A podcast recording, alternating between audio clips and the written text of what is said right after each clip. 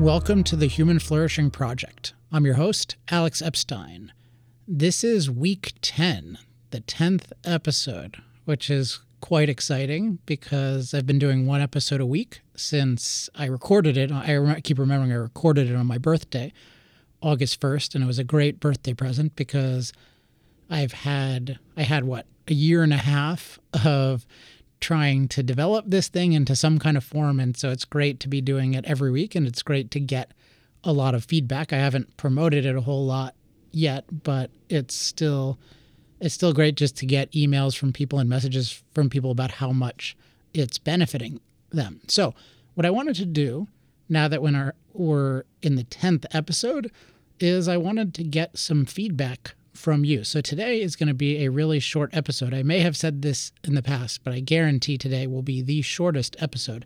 And what I want to do today is two things. One is I want to ask you a set of questions that you can then email me your answers to or post them on the Facebook about the show so that I can get your input.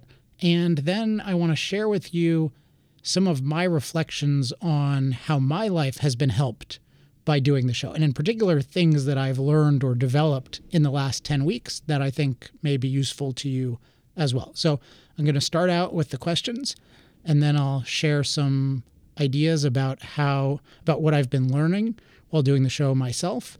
And then I'll probably repeat the questions and then we'll wrap up. So please, at the end of this, I haven't charged anything yet, but if you find it valuable, I just really appreciate if you could answer the questions and just to tell you now, I'll tell you more times, but you can just email me at alex at alexepstein.com or you can post in the comments on the Facebook page. All right. So, my four questions are one, what have been your three favorite episodes and why? Three favorite episodes and why? Two, what topics would you like uh, me to cover more? Three, if you could get more access to me for coaching or Q&A, what would you most want help with? And with this one, so in terms of coaching or Q&A, I I'm getting some really good individual questions where people seem like they'd want more feedback and I'm just really interested in in are there ways you want this help? No guarantees at all on my part. Uh, I, I definitely want to do it in a way that's going to help me create content for a lot of people. So I, I don't I don't want to get too much into like individualized coaching that kind of thing. But it may be possible that we could have groups or you know, some sort of Q and A sessions where I could give semi customized guidance at least and where that could be really valuable. So just open ended if you get more access to me for coaching or Q&A, what would you most want help with? And then the last one is just completely open ended. Anything else I should know to make the show more useful to you. So we're we're very early in this process. Uh, there's just a lot, a lot of ways that I could go. A lot of things I'm interested in. Everything I've talked about so far, I find interesting, and I, I have some of my own thoughts about where I want to focus things in the future. But those of you who have listened, particularly if you've listened to several of the episodes, at least let alone all of them, and I know some of you have listened to all of them, uh, it would just be great to get your feedback. Uh, Dan Sullivan, I mention him pretty often, and I was having a conversation with him yesterday. He's the founder of Strategic Coach, and he just made a comment to me that his creative process he thinks of as 50% him and 50% the market, and that he just there's all sorts of insights you get and all sorts of amplifications to your original vision for something that you get once you try to make something useful to people and you learn what works well that you didn't even realize would work, and then also what doesn't work as well that you might have thought would work. So, really, really appreciate any of your feedback. All right.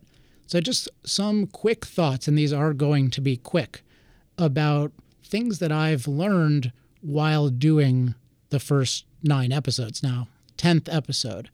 And this will be particularly useful, I think, if you've listened to the episodes I'm going to reference. If you haven't, Maybe it still will be, but no guarantees. All right. So, one is, and this is under the topic of knowledge acquisition systems, which is one of the huge topics, maybe the biggest topic that this show is about. How do we acquire real knowledge in amidst the sea of non knowledge that we're exposed to when we're trying to get what we need to know to flourish? One thing as I've been thinking about different areas like nutrition and psychology and, and reflecting on my own experiences, uh, just one thing I, I've thought about is that validating experts is even more important than I thought. Validating experts is even more important than I thought. By which I mean, there's a, there are a lot of subtle things that I realize that I do when I'm processing people who claim to be experts. And I've talked about some of them on the show, and I'll talk about more of them in the future.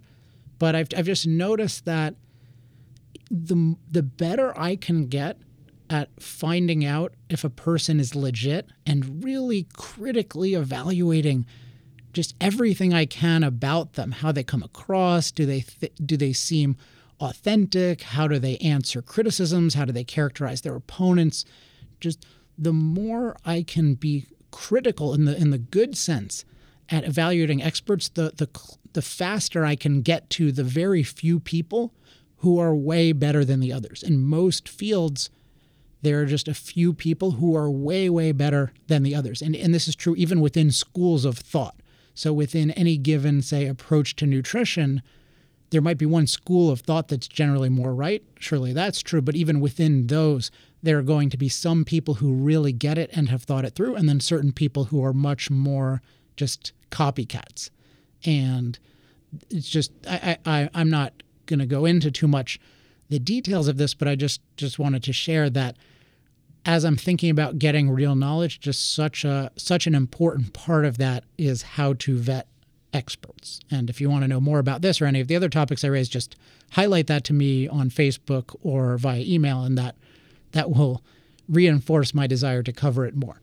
All right, another one, and this also goes under knowledge acquisition, is that developing self testing skills is more important than I thought.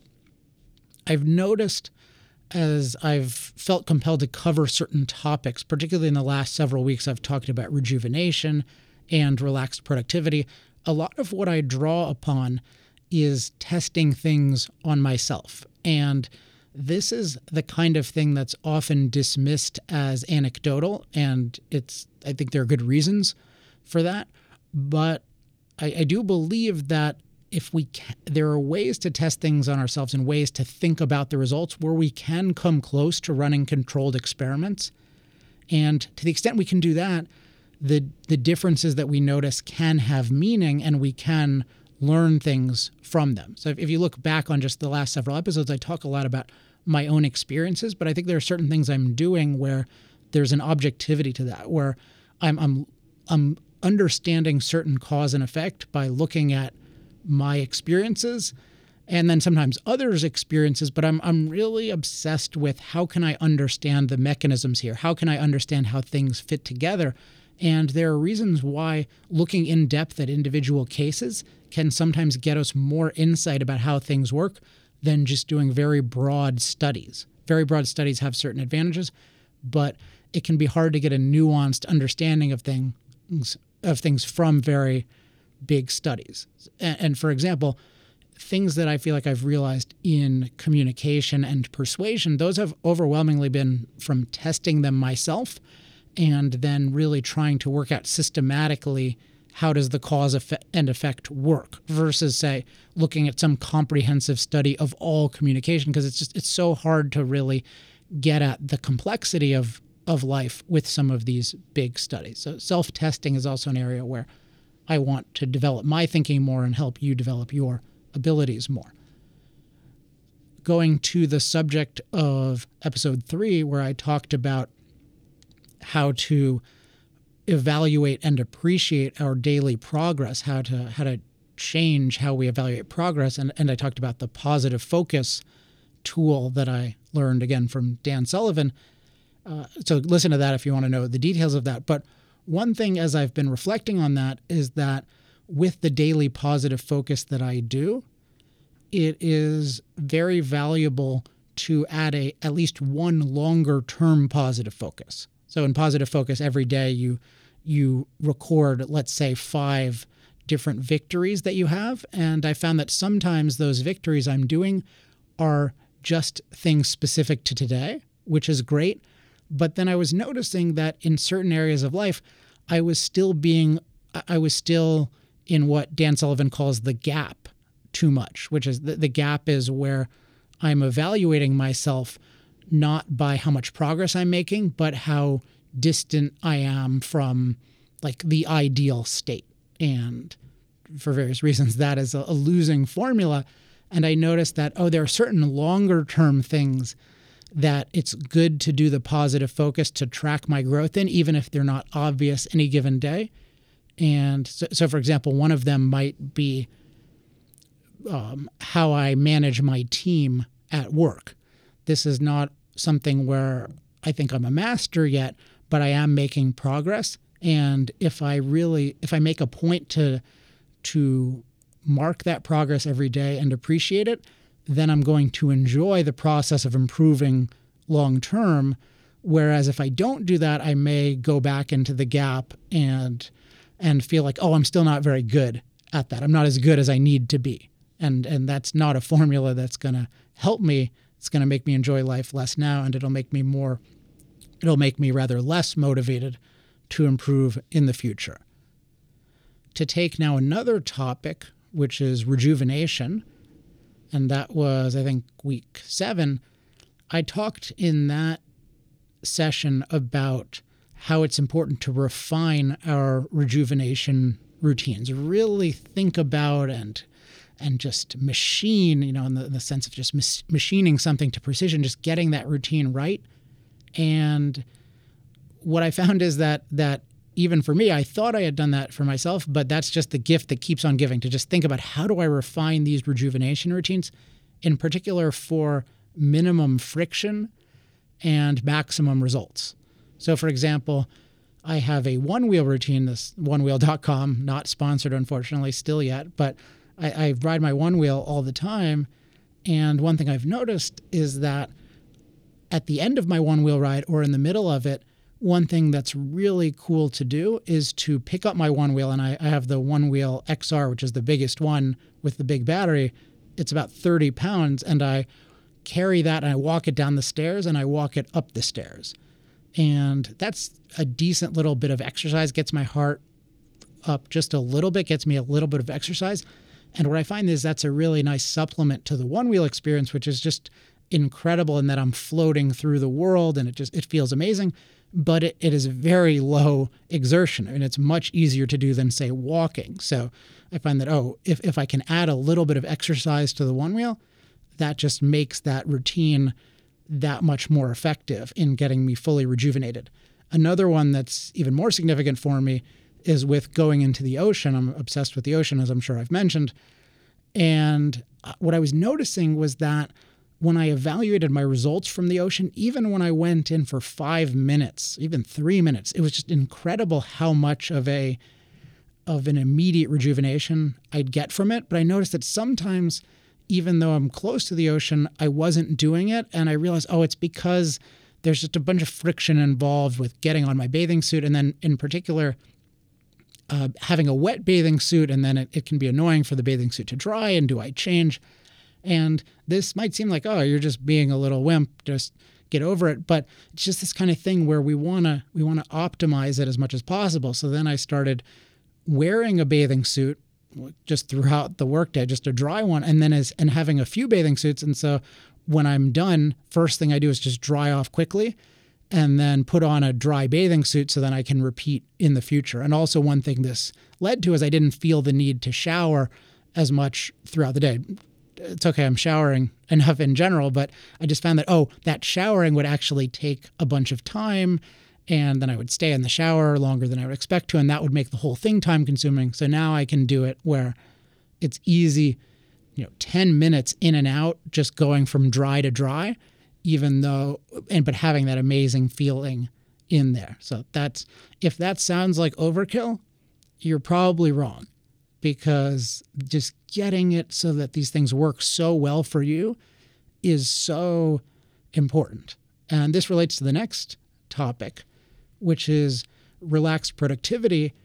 As I, I, I, did two sessions on that, two episodes on that, and that really made me think about the concept and, and actually the book of called Deep Work uh, by Cal Newport uh, who's a guy I think is really, really thoughtful and insightful about all kinds of issues related to human flourishing, but certainly this issue of deep work.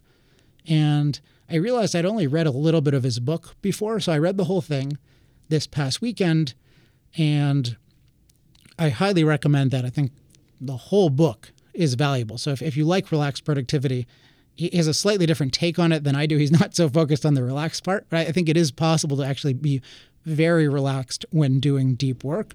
But uh, just he has so much depth in there, no pun intended, really no pun intended, and highly recommended. But what I what I noticed, particularly after reading that and thinking about it, is that I was undervaluing how important it is to batch certain types of work that aren't deep work and that I don't really enjoy to put those together as much as possible so that I can chunk out the deep work. For example, there's a lot of email correspondence that I need to do at least once a week. Some of it sales related, some of it related to other things. But I find that I, most of it can all be done on the same day. And so putting it all on one day, I found very, very helpful. And that allowed me to chunk out more deep work this week. And that made me able to get a lot farther on a book project that I am working on that hopefully I'll be able to announce in the next week or two. And so just optimizing for deep work isn't something I had thought of enough, but but once I've started doing it, I, I've remembered, oh wow, this is so enjoyable. And one one other note on deep work is that in my experience, it's really it's one of these subtle things where it's kind of like the rejuvenation thing. You want to get you want to get the exact right routine worked out where you can just go deep, but then you don't want to you don't want to have you don't want to rely on that on that perfect set of conditions to be willing to do it. So for example, if I if I say I have a book project, the ideal thing is I free up 3 hours completely undistracted, phone is off, away from me, etc., and then certain things come up. I still want to be on the premise of okay, even if I can get just 50 minutes mostly unbroken, I'm going to do that. So I think that's there there's this kind of thing often happens where you want to identify the best conditions for success and try to engineer those, but not make those conditions into a negative by saying, well, I'm only going to to do this kind of work if everything is perfectly set up. That is a, a negative form of uh, procrastination. So, in general, optimizing relaxed productivity for deep work. One other thing, and in particular, because this isn't really in the book Deep Work, if you listen to episode seven, I would just emphasize the rejuvenation stuff I find so, so helpful for doing the kind of work I like. I realize now I am just a complete junkie for having just a totally clear, energized state of mind. And when I don't have that, I don't procrastinate with that, but I like if I need to take a nap, I'll take a nap. If I need to go to the ocean, I'll go to the ocean. But I, I just have this this feeling of I want my mind to just be totally clear and energized before I'm going in. Now, if that turns into procrastination, don't do it. But I think the more you can become a junkie for that, and the more you, you have a feel for that and a taste for that, then what you're going to be able to do is you're going to be able to just ha- have so many blocks throughout the week where you're just getting such good thinking done and so much work done. And that, that's in almost all of our careers. That's really what we need to make happen at some point. Is we just need to be at our best with the most clarity, with the most energy, with the most focus, and then just and then just kick butt there versus just being scattered and doing a million different things. And then the last thing is with relaxed productivity, I talked about calendar comprehensiveness, just making sure that we think about what we want to do to the point where we know when we're going to do everything we really want to do. The more I've thought about that, the more I've realized this is, you should always do this on a weekly basis, but it is so much better if there's a clear long term focus. And this is definitely an area where I've struggled. And, and just as I've been thinking about calendar comprehensiveness, I've thought, oh, wow, the, the clearer I'm getting on my focus, the more I can confidently and happily say, okay, this is what I want to do in the next week, and this is what I don't. And this is what I want to do in the next month, and this is what I don't. And this is what I want to do in the next year, and this is what I don't. And the more that's a long term focus, the more things can be eliminated with confidence versus the more the focus is just on the day or the week. I think the, the more that things we don't really want to do, we're going to feel like we want to do them because we haven't really made those hard long term decisions. So think through what do I really want to get done in the next year? And the more I think about that, the more I just become focused on one or two or three things. And then I realize, oh, wow, all that other stuff is actually crowding this out and not really helping me. So, those are some of the ways so far in which just thinking about these issues, getting your feedback, really trying to apply all these ideas to my life even more, uh, some ways in which those have helped me. So, hopefully, that's valuable for you. All right, just to wrap up, the questions again, send to alex at alexepstein.com or post on Facebook. What are your three favorite episodes and why? What topics would you like me to cover more? If you could get more access to me for coaching or Q&A, what would you most want help with? And anything else I should know to make the show more useful to you. All right. Thank you so much for listening, for listening in general, to listening to this episode in particular. And next week, what I'm planning to do is I'm planning to do a Q&A where I answer a whole bunch of questions. So feel free to ask me questions uh, to my email or on Facebook. I've already put a couple posts up about that. So would welcome those questions. I'll do my best to answer as many as possible and I will speak to everyone then. So until next week, I'm Alex Epstein. This has been the Human Flourishing Project.